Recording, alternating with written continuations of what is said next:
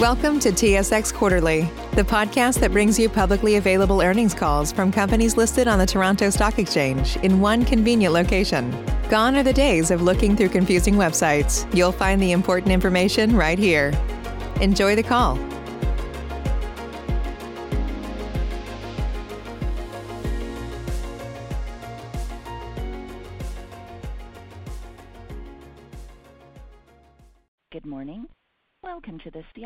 Quarterly financial results call.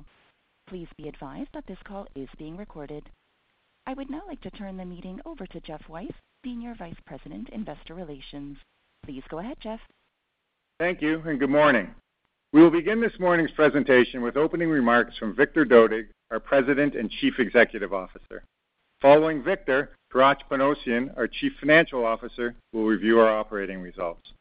Shawn Beber, our Chief Risk Officer, will close out the prepared remarks with a risk management update. We are joined by CIBC's business leaders, including Mike Capatides, Harry Culham, Laura Dottori-Attanasio, and John Hountalas. They are all available to take questions following the prepared remarks. When we get to the Q&A, given we have a hard stop before 8:30 to allow you to get to another call, please limit to one question. This should provide everyone with an opportunity to participate. We are pleased to follow up after the call with any additional questions. And lastly, as noted on slide two of our investor presentation, our comments may contain forward-looking statements which involve assumptions and have inherent risks and uncertainties. Actual results may differ materially. With that, I will now turn the meeting over to Victor. Thank you, Geoff, and good morning, everyone. Thanks for joining us, and we hope you're all keeping well. I'd like to start off our call by extending my deep appreciation to our entire CIBC team. Thank you for your continued professionalism and dedication in serving our clients. You play a critical role not only in helping our clients navigate uh, pandemic-related challenges, but also identifying new opportunities as we look to brighter days ahead. And I know you're listening on this call. This quarter, I'm proud to share that we received our highest net promoter scores ever in the second quarter Ipsos Customer Satisfaction Index, and this is a good leading indicator of our performance trajectory going forward. This achievement is a testament to the unwavering commitment our CIBC team displays in serving our clients each and every day, and thank you, team. Today, I'll briefly review the state of our economy, discuss our fiscal second quarter performance highlights, and provide an update on execution against our strategic priorities. So It's been well over a year since COVID-19 first became part of our lexicon, and while we're not on the other side of this pandemic yet, there's every reason to be optimistic as the vaccine rollout builds momentum in North America and around the world. Assuming effective mass vaccination programs continue over the spring and summer, we expect a stronger global recovery in the latter half of this year, with 2021 real GDP forecast of 5.7% domestically and 6.6% in the United States. Our neighbors to the south are slightly ahead of us on their vaccine rollout and are enjoying an economic boost that we have yet to fully experience here in Canada. That's a tailwind we can look forward to in the second half of this year. This quarter, CIBC delivered record earnings per share of 3.59 dollars, a return on equity of 17.3%, and a common equity Tier 1 ratio of 12.4%. We achieved these results despite the challenging backdrop, including a spike in COVID-19 cases, which resulted in restrictions across several of our major markets.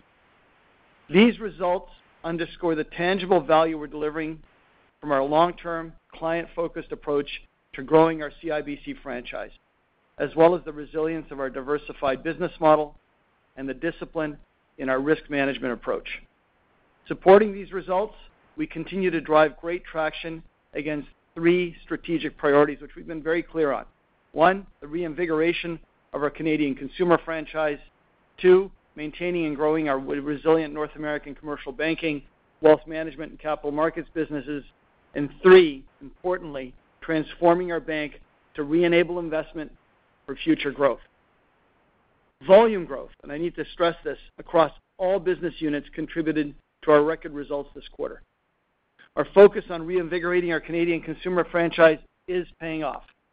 On a year-to-date basis, CIBC was ranked number one among the Big Six Canadian banks in both secured and unsecured lending growth. We also delivered record mutual fund net flows over the same period. Our focused efforts in acquiring new clients, deepening relationships with existing clients, adding mobile mortgage advisors in key markets, and enhancing our cards value proposition with a focus on the increasingly important non-travel rewards segment have all been effective in capturing market share. And While we're encouraged by recent results, we remain laser-focused on consistent execution and capturing profitable growth going forward. Our capital markets business unit had a record quarter, supported by strong underwriting activity, solid client-related trading, and higher direct brokerage volumes. The results are also supported by improvements to our league table rankings across most of our businesses. Our differentiated capital markets business model generates both traditional and recurring revenue streams through value-added solutions for clients across our bank. Our commercial banking and wealth management franchise on both sides of the border delivered a strong quarter. We reported record investment fund flows across all our platforms, and this was driven in large part by our solid investment performance and engaged client relationships. And As expected, commercial banking deposit activity remains strong on both sides of the border, while momentum continues to build in loan growth. Our client-focused strategy has been a driving force as we remain focused on helping our existing clients and adding new clients. The consistent and positive momentum we have built is being fueled by the ongoing transformation of CIBC and our reinvestments in growth. As I mentioned on our last analyst call, we've reinvested over 800 million dollars into growth initiatives over the last five years, and those reinvestments are a key element in the results you're seeing today. A good example is our CIBC Goal Planner platform that we launched last quarter. Our proprietary financial planning tool leverages insights to help our clients achieve their long-term ambitions and all in a digital format. The quality, advice, and convenience is resonating with our clients. For those who completed a plan, Net Promoter Scores improved over 20 points, and funds managed were up on average 8%. Another good example of how we're reinvesting in our North Amer- is, is our North American innovation banking business. Since its launch three years ago, we've opened new offices and hired strong talent to serve clients in the high-growth tech and innovation ecosystem. We now have 11 offices across Canada and the United States, more than doubling the number of bankers in this space. Loan and deposit balances have grown multiple-fold, and the business is self-funding. And we continue to see opportunities for growth within the innovation economy going forward. As we enter the second half of fiscal 2021, we're going to build on our foundational work to date and accelerate our ongoing transformation efforts as we reinvest in initiatives to drive sustainable and profitable growth. I'd like to now turn to environmental, social, and governance considerations, which continue to play an important role in our long-term strategy as we remain steadfast in our commitment to a sustainable future. During the quarter, we signed on to the Partnership for Carbon Accounting Financials initiative and joined RMI's Centre for Climate-Aligned Finance, demonstrating our commitment to helping our clients develop practical practical and scalable solutions to reach their own GHG emission reduction goals. In addition, we're taking a leadership role in sustainability with the creation of our energy, infrastructure, and transition group within our capital markets business. This is comprised of over 100 investment banking professionals globally who are providing targeted advice and solutions to help our clients navigate to a lower carbon future. From a diversity, equity, and inclusion perspective, we're proud to have achieved gender parity on our board this year. And for the first time in our company's 154-year history, our board is chaired by a talented woman, Kate Stevenson. Our focus on inclusion has also earned us a spot in Canada's top 100 best diversity employers for the 11th consecutive year. At CIBC, ESG matters are increasingly important, and we're committed to playing a key role in creating a more inclusive and sustainable future going forward. So in closing, our CIBC leadership team has never been more energized and excited about the future. We remain focused on executing our strategy, investing strategically to accelerate our growth, and consistently delivering strong results for all our stakeholders. And with that, I'll turn the call over to Hratch for a detailed review of our second uh, quarter financial results. Hratch, over to you. Thank you, Victor, and good morning, everyone. Starting on slide nine, this morning, we reported diluted earnings per share of 3.55 dollars for the second quarter of 2021. Excluding the amortization of acquisition-related intangibles, adjusted EPS was $3.59, reflecting positive momentum across our business and continued tailwinds from strong capital markets and credit performance. Before we review our results, I'd like to highlight three key drivers underlying our financials. One, our strong balance sheet continues to provide us with significant flexibility to deploy capital in support of our clients, fuel organic growth, and enhance shareholder returns. Two, recent investments have improved our competitive position across all business units while advancing differentiated capabilities in key focus areas. And Three, we remain committed to continued investment to further transform our bank and drive top-line growth as the recovery takes hold. The balance of my presentation will refer to adjusted results, which exclude items of note. Our team delivered a strong second quarter, as highlighted on slide 10. We generated net income of 1.7 billion and a return on equity of 17.3%, helped in part by strong credit performance. Pre-provision, pre-tax earnings of 2.2 billion were up 14% from a year ago.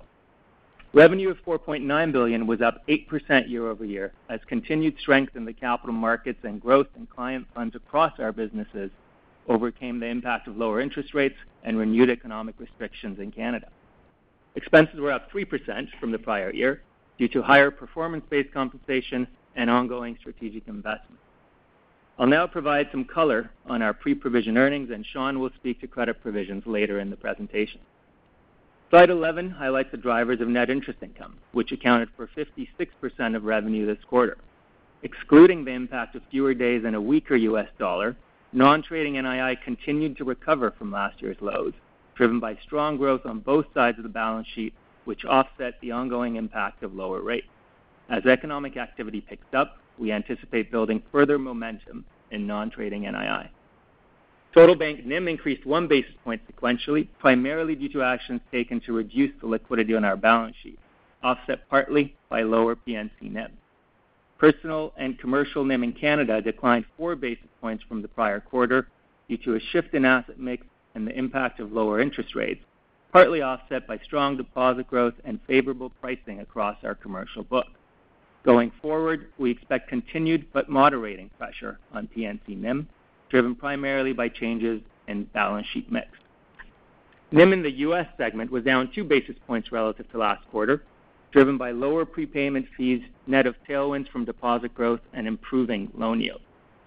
We expect the transient benefit from prepayment activity and elevated deposit levels to subside over a number of quarters.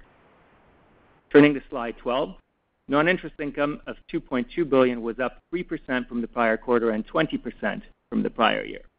Market-related fees were particularly strong this quarter, reflecting robust client activity in capital markets, as well as strong flows and market appreciation in our Canadian and U.S. wealth management businesses.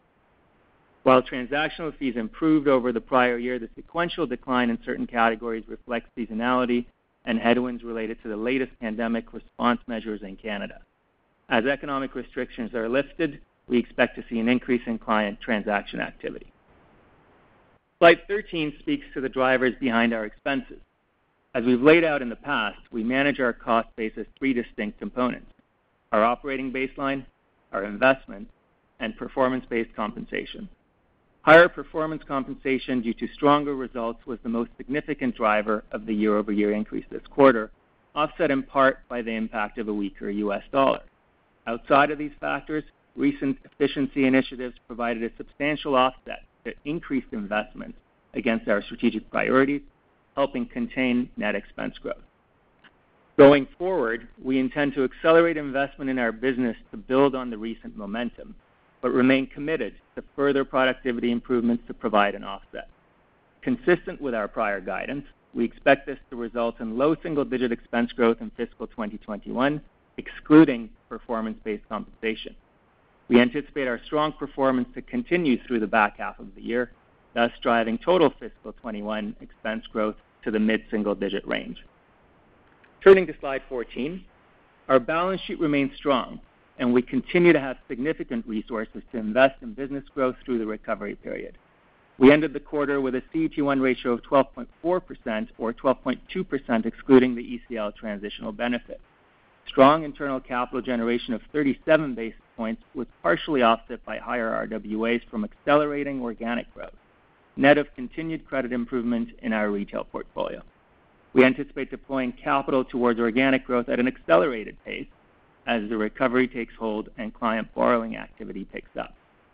Average LCR declined to 134% as we manage down excess liquidity reserves, but remains well above the 100% regulatory minimum. Slide 15 reflects our personal and business banking results, where we are starting to see our revenues benefit from the positive market share momentum across the business. Net income for the quarter was 603 million, up 439 million from the prior year, mainly due to lower provisions on credit losses.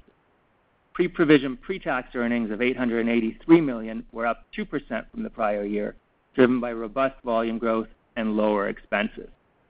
Revenue of 1.9 billion was comparable to the prior year, as strong mortgage and deposit growth offset the impact of lower interest rates and credit card balances. Expenses, which were down 1% from the same quarter last year, benefited from a non-recurring item. We anticipate the expense base to grow off of last quarter's run rate as we continue investing in this business. Moving on to slide 16. Net income in Canadian Commercial Banking and Wealth Management was 399 million.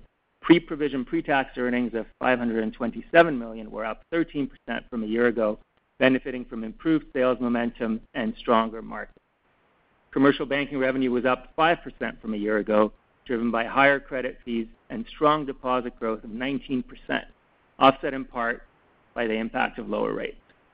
Commercial loan growth continued to accelerate this quarter, growing 3% sequentially, and we expect the pipeline to strengthen through the economic recovery. Wealth management revenue was up 15% from the prior year, primarily driven by higher fee-based assets resulting from market appreciation and strong client flows. Slide 17 shows U.S. commercial banking and wealth management results in U.S. dollars, where we delivered net income of $184 million and double-digit ROE, helped in part by lower provisions for credit losses. While we expect credit provisions to normalize, returns on marginal growth continue to be well in the double digits and will drive further ROE improvements as we scale the business. Pre-provision, pre-tax earnings of 223 million were up 27% from the prior year, fueled by a 15% increase in revenue as we continue to grow funds managed with new and existing clients. Average loan growth of 4% over last year was driven by new PPP loans, C&I loans, net of lower utilization rates. This quarter, we originated over US 900 million in loans to new clients, the highest level in the past five years, and our pipeline remains strong. Money in momentum remained robust, with year-over-year growth of 34% in average deposits and 44% in AUM, which benefited from strong client flows and market appreciation. Slide 18 covers capital markets, where we continued to see strong client activity across the business and delivered net income of 495 million, compared with 177 million in the prior year. Pre-provision, pre-tax earnings of 656 million were up 38% from the prior year on the back of strong top-line growth. Revenues of 1.2 billion were up 23% year-over-year, benefiting from growth across trading, corporate and investment banking, and DFS, while the same quarter last year included negative credit and funding valuation adjustments. Non-interest expenses of 538 million were up 9% compared to last year, largely due to the higher performance. Slide 19 reflects the results of corporate and other business units. Net loss of 60 million in the quarter compared to a net loss of 138 million in the same quarter last year. Revenue was down 6% from the prior year, but improved 13% sequentially, benefiting in part from the reduction in excess liquidity. As I mentioned last quarter, expenses in this segment are impacted by enterprise strategic initiatives and are expected to increase through 2021. This quarter, they were up 6% sequentially and 9% from the prior year. In conclusion, we're pleased with this quarter's results and believe they position us well for the future. We have significant balance sheet capacity to deploy for the benefit of our stakeholders. The profitability of our diversified franchise is substantially recovered, and we are in a stronger competitive position to generate sustainable earnings growth going forward.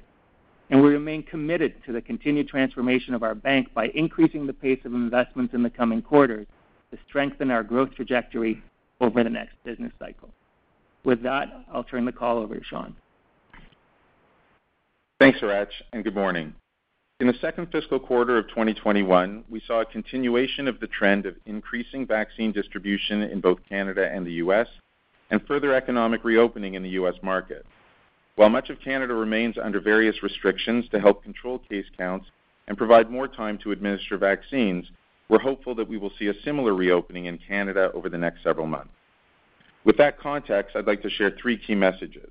First, our credit performance this quarter was strong and continues to exceed our expectations. Second, we're mindful of the continued challenges that COVID-19 presents. That said, our base case expectation is for an accelerating economic recovery in the latter half of calendar 2021 and into 2022. And Finally, while we're optimistic that a recovery is in sight, we're comfortable with the quality of our portfolio, we're confident with our current level of provisioning, and are well-positioned going forward. Turning to slide 22, provision for credit losses was 32 million in Q2, down from 147 million in the prior quarter, with a larger quarter-over-quarter reversal in provisions for performing loans, partially offset by increases in impaired loans. Provision on impaired loans of 246 million was up 10 million from last quarter, largely due to higher provisions in retail as we had expected, partially offset by lower provisions in our corporate and commercial loans. In Canadian Personal and Business Banking, we recognized a higher provision in credit cards, mainly attributable to a portion of the balances that were previously part of our proactive payment deferral program and that ultimately remained delinquent and written off this quarter. We had recognized additional performing allowances last year through management overlays to address this cohort, which we transferred from stage 2 to stage 3 as part of our performing provision reversal this quarter. Our business and government portfolio performed well, with lower impairments and a few reversals overall in Q2.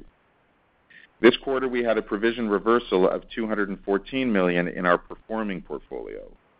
More than half of this reflects the net transfer of performing provision to impaired provision for loans that became impaired this quarter, including the transfer in respect of our cards portfolio that I previously mentioned. The balance reflects the net impact of forward-looking indicator improvements, expert credit judgment, and other movements, including portfolio growth, parameter updates, as well as credit migration. While our models indicated a larger reversal in performing provision, we continued to exercise judgment in offsetting a portion of those reductions, reflecting ongoing uncertainty. Turning to slide 23, we've provided details of our allowance coverage by line of business. Our allowance coverage ratio was down from the prior quarter, driven mainly by the expected write-offs in credit cards. However, the allowance overall is still flat to a year ago when performing allowance increased meaningfully in response to the onset of the pandemic, and we continue to feel comfortable with the current level of coverage. On slide 24, we show our credit portfolio mix, which is well-diversified and consistent with last quarter. Our total loan balances were 432 billion, and the overall credit quality of our portfolio is strong. Nearly two-thirds of our outstanding loans are to consumers, the majority of which are mortgages, and the balance of our portfolio is in business and government lending, with an average risk rating for the portfolio equivalent to a BBB. Slide 25 provides an overview of our gross impaired loans.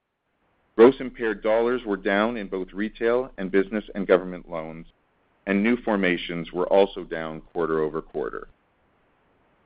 Slide 26 shows the net write-off and 90-plus day delinquency rates of our Canadian consumer portfolios.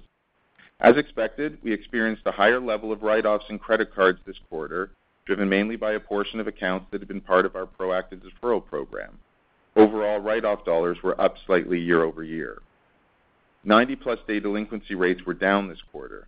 Again, the decrease in cards was driven by the write-offs of accounts from the deferral programs, while the decrease in mortgages was driven by portfolio growth. Personal lending also experienced a slight decrease this quarter. In closing, while near-term uncertainty remains with respect to COVID-19, emerging variants, and the pace of vaccine rollouts, we continue to expect a strengthening of the economic recovery in the second half of the year. The impaired provisions for the consumer portfolios were higher this quarter as expected, and we enjoyed strong performance in our corporate and commercial portfolios.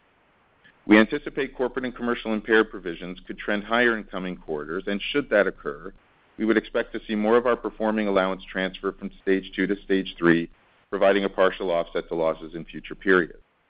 Overall, we remain comfortable with the quality of our portfolios and will continue to be prudent as we determine our allowance levels in coming quarters. And with that, I'll turn the call back to the operator for questions. Thank you. Please press star one at this time if you have a question. There will be a brief pause while the participants register. Thank you for your patience. The first question is from Ebrahim Poonawala with Bank of America. Please go ahead.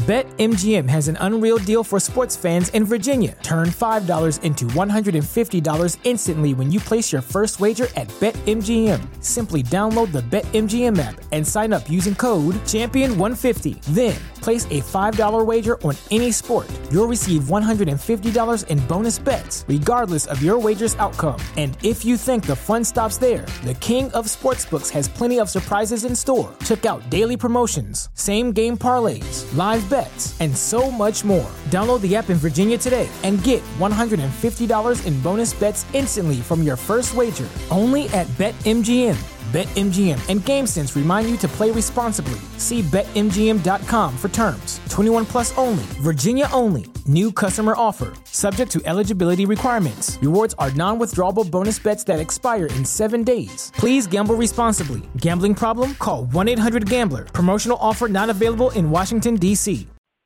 Good morning. So I, I guess uh, you had pretty strong volume growth in 1Q. I was wondering if you can just address an accelerating economy means different things for different loan buckets. If you could address your outlook for mortgage and credit card growth in Canada, and then in commercial loan growth, both sides of the border in terms of how strongly do you think momentum builds relative to the commercial growth you had this quarter? Thank you. Good morning, Ebrahim. Uh, it's Victor here. I'll answer uh, a high-level question. I'm gonna hand it off to John and Laura and to Harry for perspectives on the economy going forward. Uh, so overall, we see the fact there's a pent-up liquidity. We expect that with the economy opening up, particularly in the domestic market, you're gonna see heightened consumer activity on the credit card front. Um, you may see continued mortgage growth, and I'll let Laura elaborate on that. Uh, our clients are telling us that they're getting ready for the reopening in a very meaningful way, and I think you're gonna continue to see good loan growth on both sides of the border in the commercial bank as well as uh, in our capital markets business. So why don't, Laura, why don't you take the first part of that and then uh, hand it off to our colleagues? Uh, sure. Thanks, Victor, and good morning, Ebrahim. So on mortgages, as you've seen, growth continues to be strong. I tell you, we have a good pipeline of activity. So that gives us confidence that we're gonna continue to have good momentum Uh, in the back half of 2021. Um, on cards, as Victor pointed out, a lot of that will really depend on uh, the opening up of the economy. But when we look at purchase volumes that have started uh, to come back to pre-pandemic levels, it does feel like there's positivity on the horizon. And maybe over to John for a word on commercial. Thank you, Laura. So last quarter, I spoke about entrepreneurs feeling optimistic. This continues to be the case. Uh, across our client base, we're seeing many positive signs. Sales activity is up, utilization starting to rise. There's more talk of capital expenditure, and we're seeing more private company M&A. So while there's some challenges, uh, you're hearing supply chain, labor to a lesser extent, overall, we think the good news is better than the bad news. So you take that environment, you take a very healthy pipeline, and we see good growth over the next couple of quarters. I think we did 1% quarter-over-quarter in Q1, 3% this quarter. That feels like the right zone, and we'll be targeting the higher end of that over the next couple of quarters. And maybe I'll pass it over to Cap. So thank you, uh, John. Um, much of that is echoed uh, in the United States uh, with the addition that the U.S. economy has clearly started to open up and is picking up steam, and our clients are ramping up for that. Uh, they too, um, um, you know, the results and the ramping up is muted a bit by supply chain and labor shortage challenges.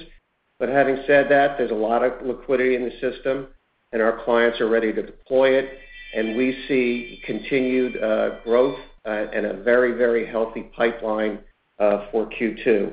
Back half of the year, um, we think we're gonna see um, uh, very good growth, even net of uh, PPP uh, forgiveness.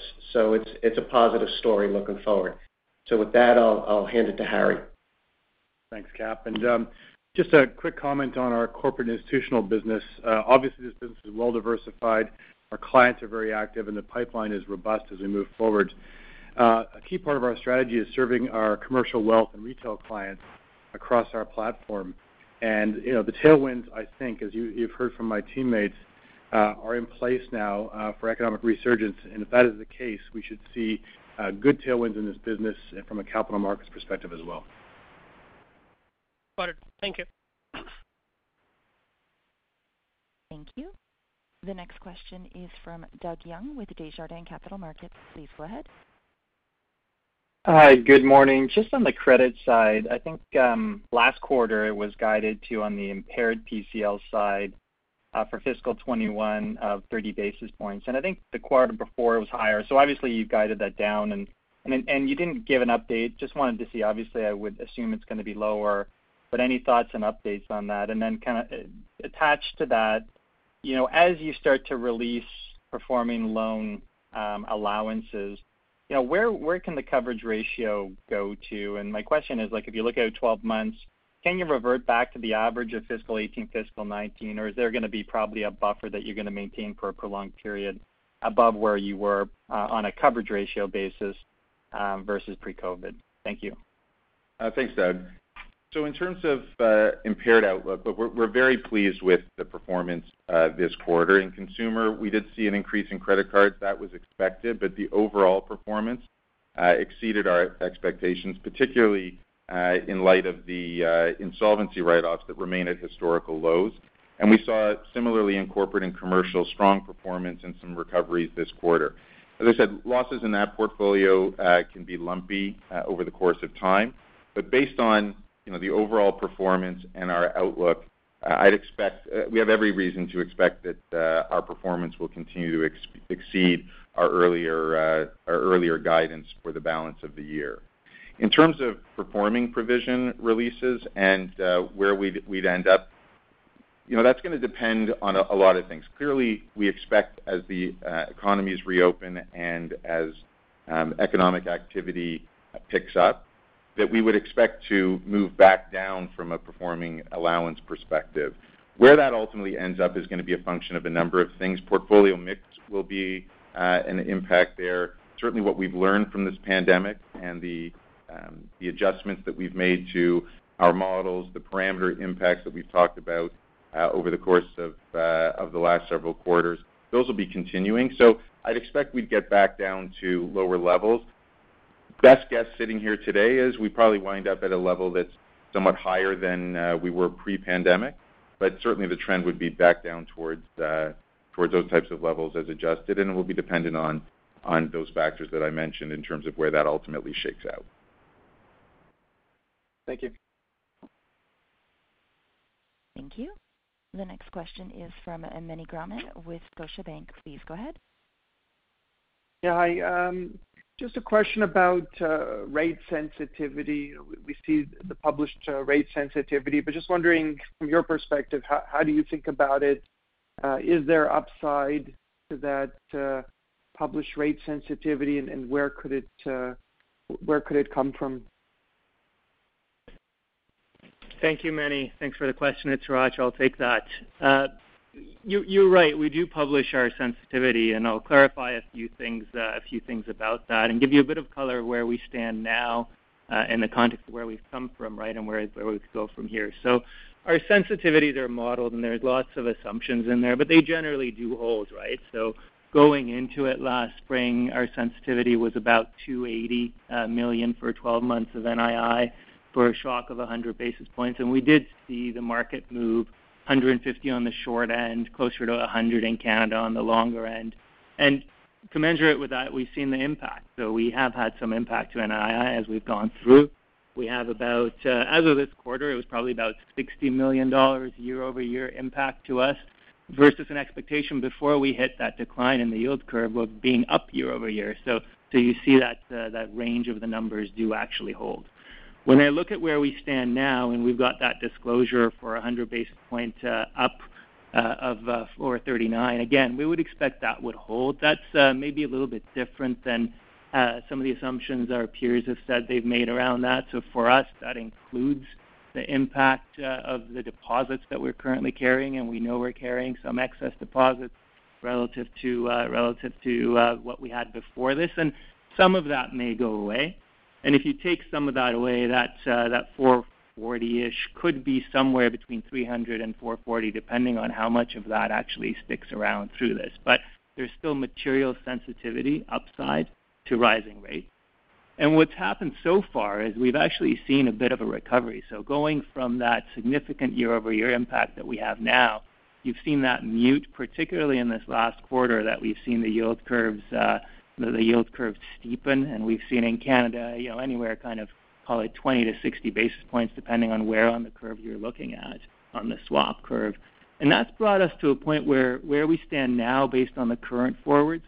Rates forward as we roll the balance sheet are a small negative, but, but not a material factor. So we're close to neutral. And so from there, if you see any further movement, you can apply that sensitivity, and it'll give you also a sense of on a year-over-year basis what that'll do to NII and NIMs. Great. Thanks, Hratch, especially on the deposit color. Thank you. Thank you.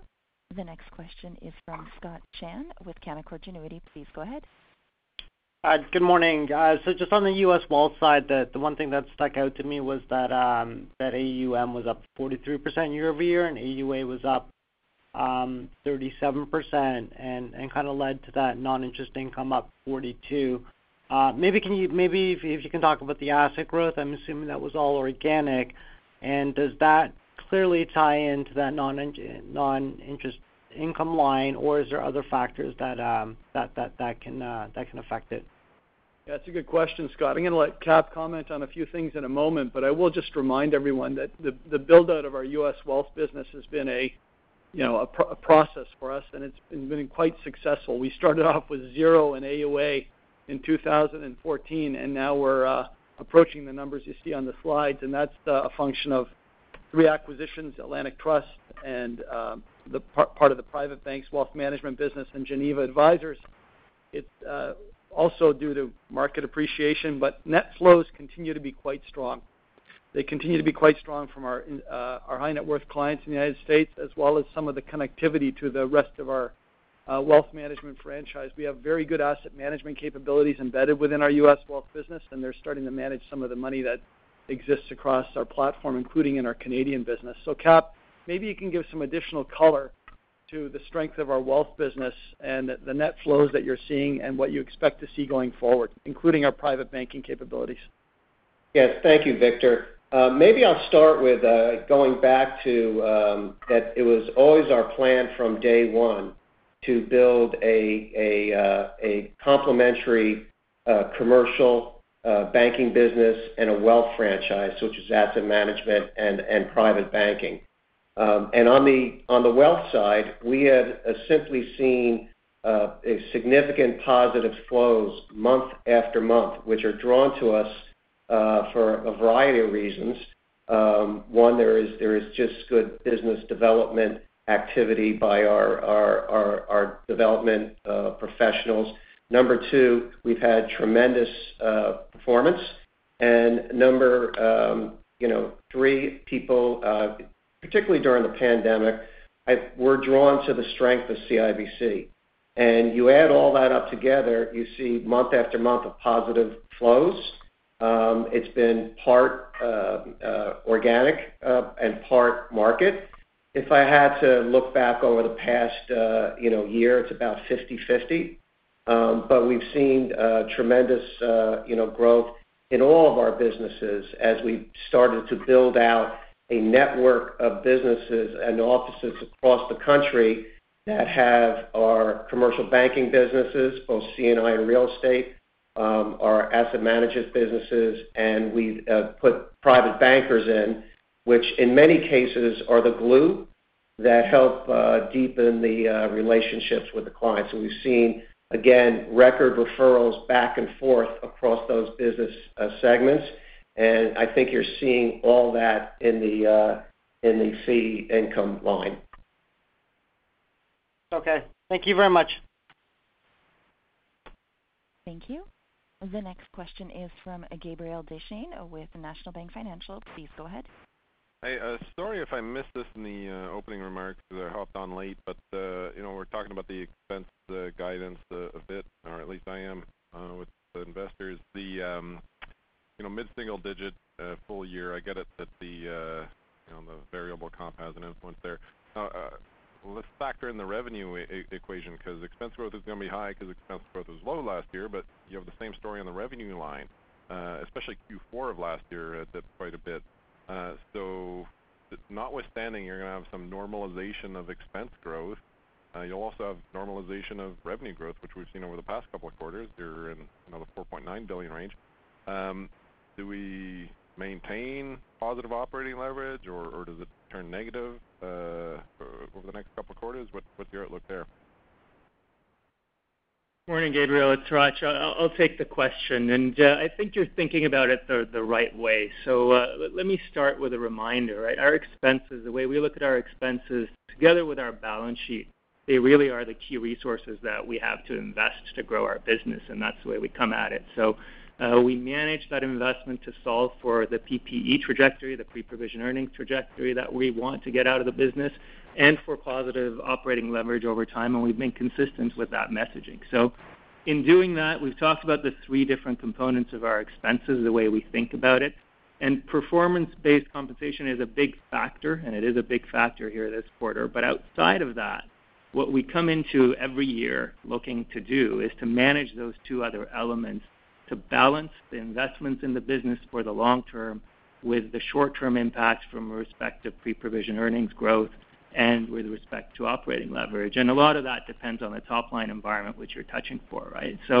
Uh, 2021 is a good example. So maybe let me touch on what's happened so far and what we expect going forward on that basis. So We signaled coming into the year that we were aiming to produce pre-provision earnings growth year-over-year in what we thought would be a tough environment, and that we would look to contain operating leverage uh, from being too negative.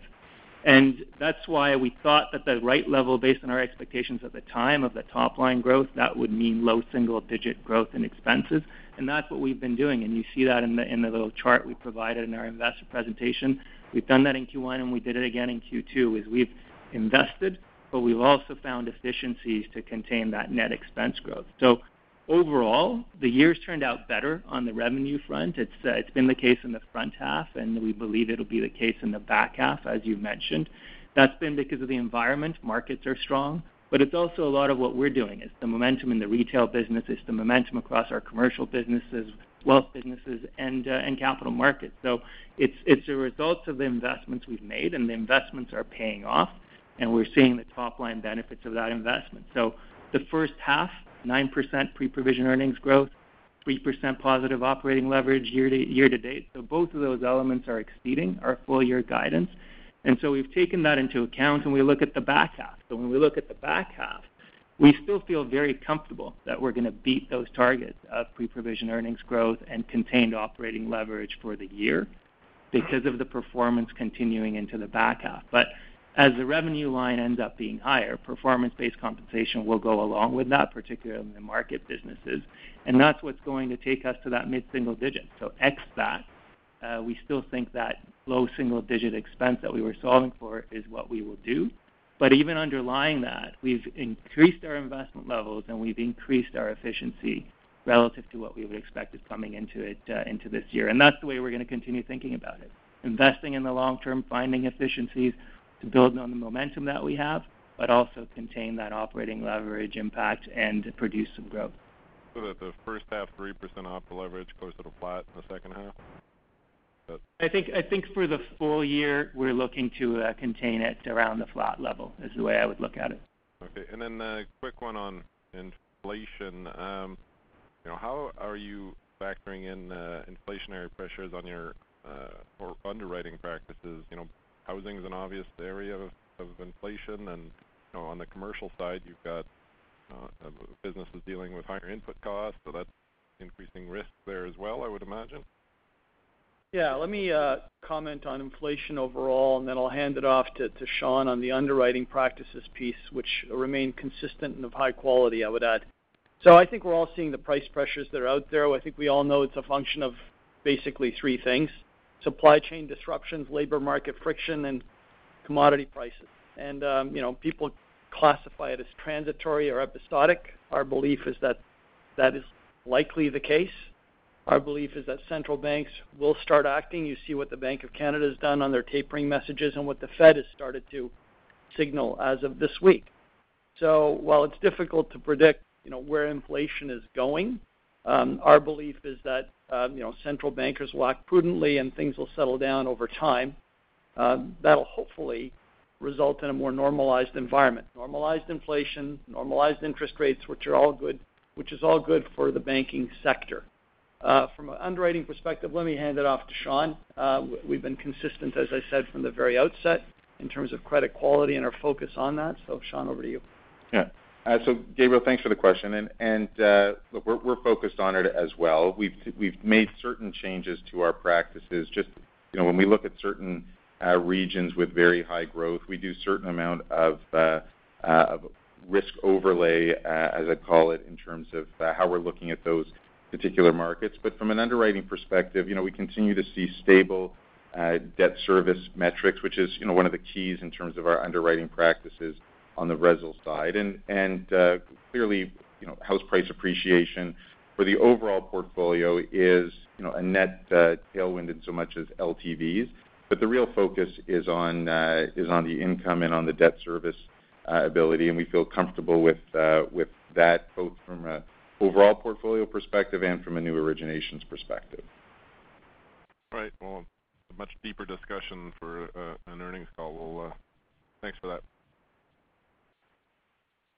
Thank you. The next question is from Mario Mendonca with TD Securities. Please go ahead.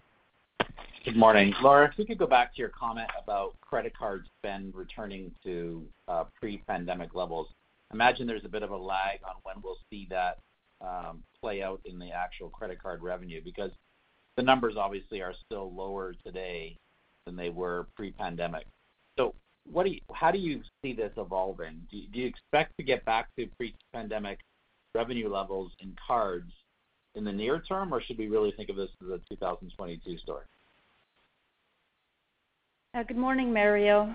Um, I think a bit of a longer-term story in that purchase volumes have come back. So we're up, like, 20-21% year-over-year. So we're seeing continued signs of recovery there. That said, in the categories of big spend, transportation, travel, restaurants, that still uh, is much lower. Uh, so we need to see A, that come back. And then the outstanding balances, uh, those continue to remain, I'd say, below pre-pandemic levels. So we're, like, down 10%-15% on a year-over-year basis. So it's starting to come back. Um, you know, we've held up, I'd say, relatively well relative to industry, Uh, 'cause we continue to have improvement uh, in our market share. Uh, but I do think it'll take time for that part of the business to come back for us to see increases in the outstanding. So it does feel more like a 2022 event, um, as you suggest. Okay. And then if I just go to card volumes or balances, as you were talking about, sequentially, the balances declined a little more abruptly than I expected. I think there was some seasonality here. If I go back, I do see that Q2s, generally cards are lower, but it was a bit more pronounced. Was there anything in particular this quarter that would have caused that sequential decline? No, nothing other than uh, seasonality, as you mentioned. So nothing nothing to highlight. All right. And then just the final one on credit card uh, losses. Uh, Hratch, I think, or Shawn, I think we know why credit card write-offs spiked so much this quarter. Uh, that was obviously a little more than I would have expected. Um, does it start to normalize from here, or was that essentially is that a catch-up quarter and everything should be a little more normal around the 3% range going forward? Yeah, Darko, thanks for the question. Uh, Mario. Yeah. Oh, sorry. Mario. Sorry, Mario. Uh, yes. So you're spot on. This was a catch-up quarter to address those write-offs that were coming through Uh, that we had anticipated. And so going forward, we expect to see that normalize. Thank you. Mario, if I could just comment on, just build on Laura and Shawn's comments. The credit card franchise that we've been building is a franchise that's becoming increasingly more robust and ready for the environment that we're evolving into. One that's got a travel rewards card in both the Aeroplan and the Aventura Fly Anywhere, Fly One airline, but also importantly, the non-travel rewards program. And Laura and her team have been very focused on that non-travel segment, which we see as an important segment going forward. So the durability of the overall credit card portfolio is gonna play uh, to our advantage over time. Got it. Thank you. Thank you. The next question is from Sohrab Movahedi with BMO Capital Markets. Please go ahead. Yeah, thank you. Excuse me. Just wanted to go back to Laura. Laura, fast-forward 12, 18 months, maybe 2022, even into 2023. Obviously, you've got good momentum here in uh, mortgage volume growth.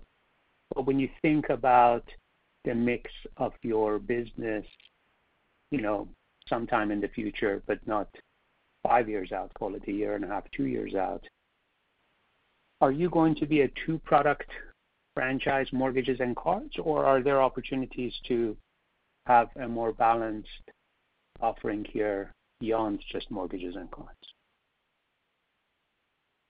Good morning, Sohrab. Uh, so our retail business is really about uh, our clients, and it's about uh, providing our clients with what they need. If that's a mortgage, it'll be a mortgage. If it's a credit card, a credit card. Uh, but we're really looking, as I said, to provide our clients with what best suits their needs, dependent upon where they are in their life journey. And so we have a strong focus on advice, and I would say the full suite of products. And so our strategy has really been to work hard to grow, and we do want to uh, grow in all of our different businesses. So that that includes uh, advice, it includes assets under management and the full suite of products that we sell. And so I would expect uh, that you will see us, as we have been doing, continuing to grow in all of those businesses. Okay. So, you know, you don't have any um, views around maybe getting into other lending products, auto lending or any other types of consumer lending initiatives? Uh, well, we'll continue. Look, as the market uh, uh, grows and evolves, we'll continue to be part of that ecosystem. So if there are different offerings that we think make sense for our clients, we'll certainly be there to offer them. Absolutely. Thank you.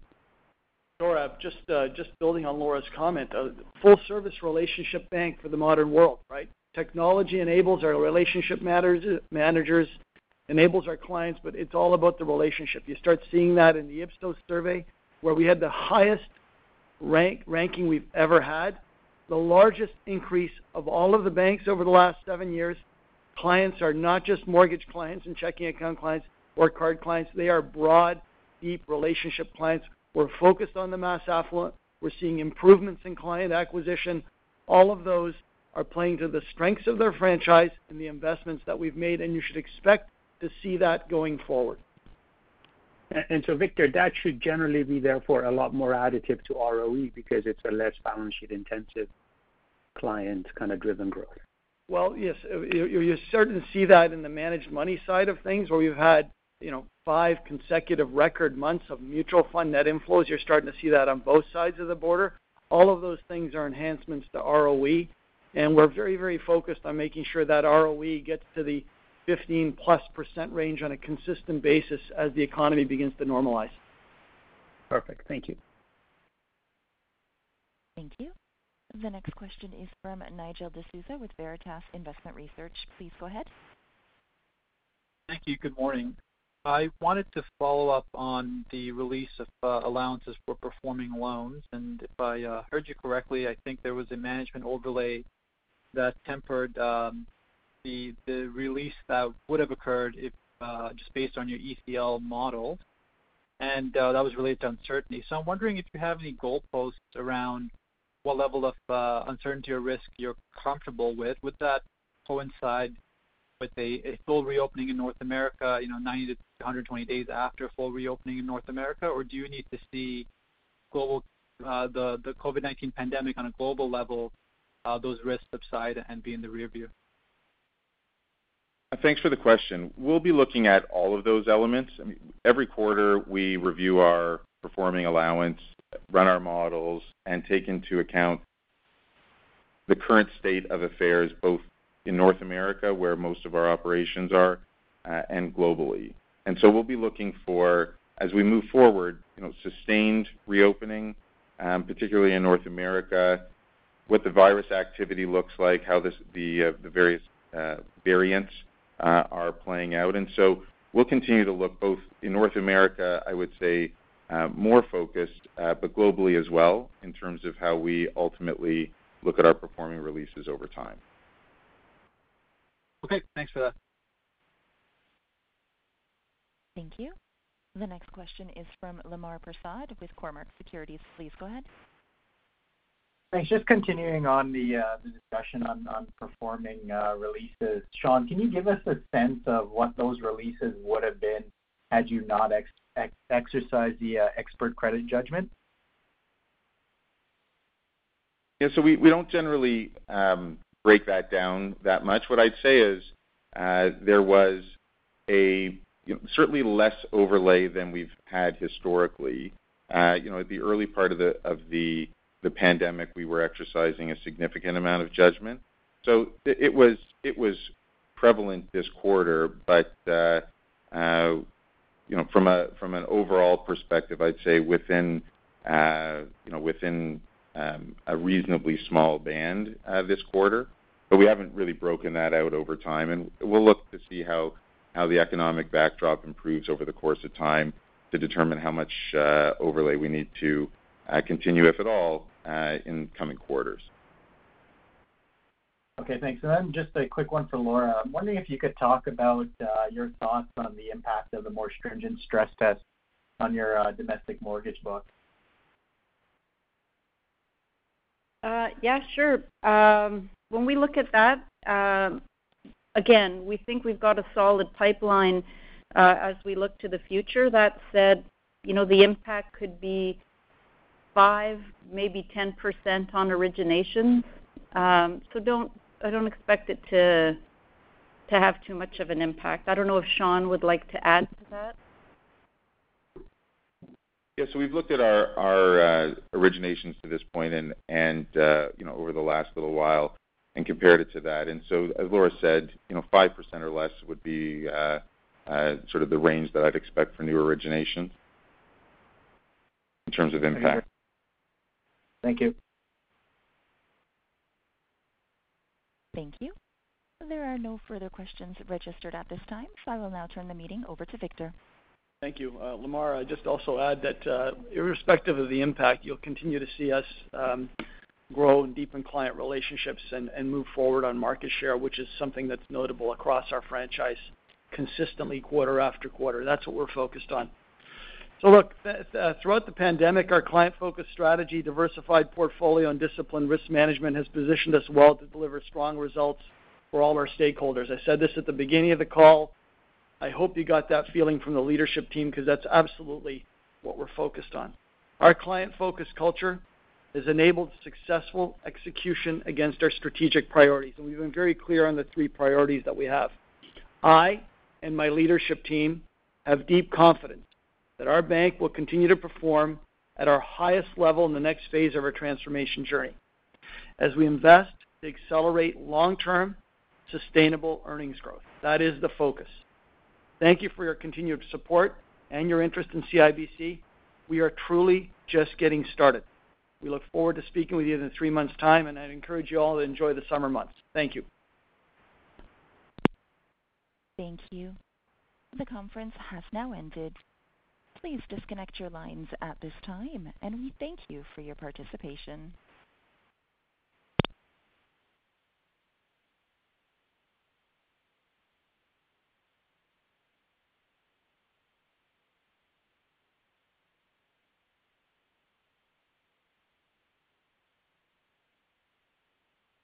You.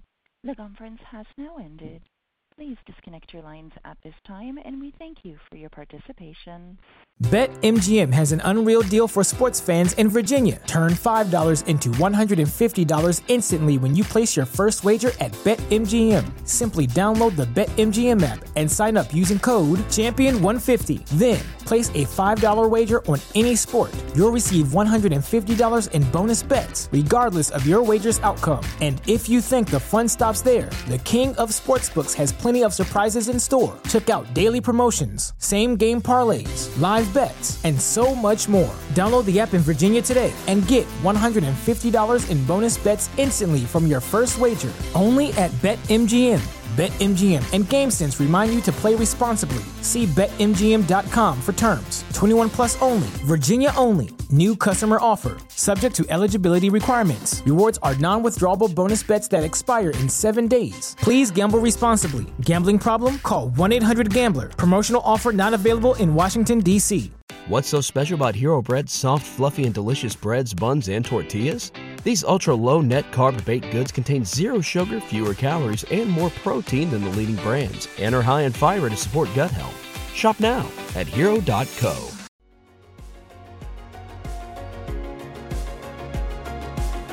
Thank you for listening to TSX Quarterly. If you enjoyed the cast, remember to leave a good rating. And remember, for any additional inquiries, please consult the company's investor relations section on their website.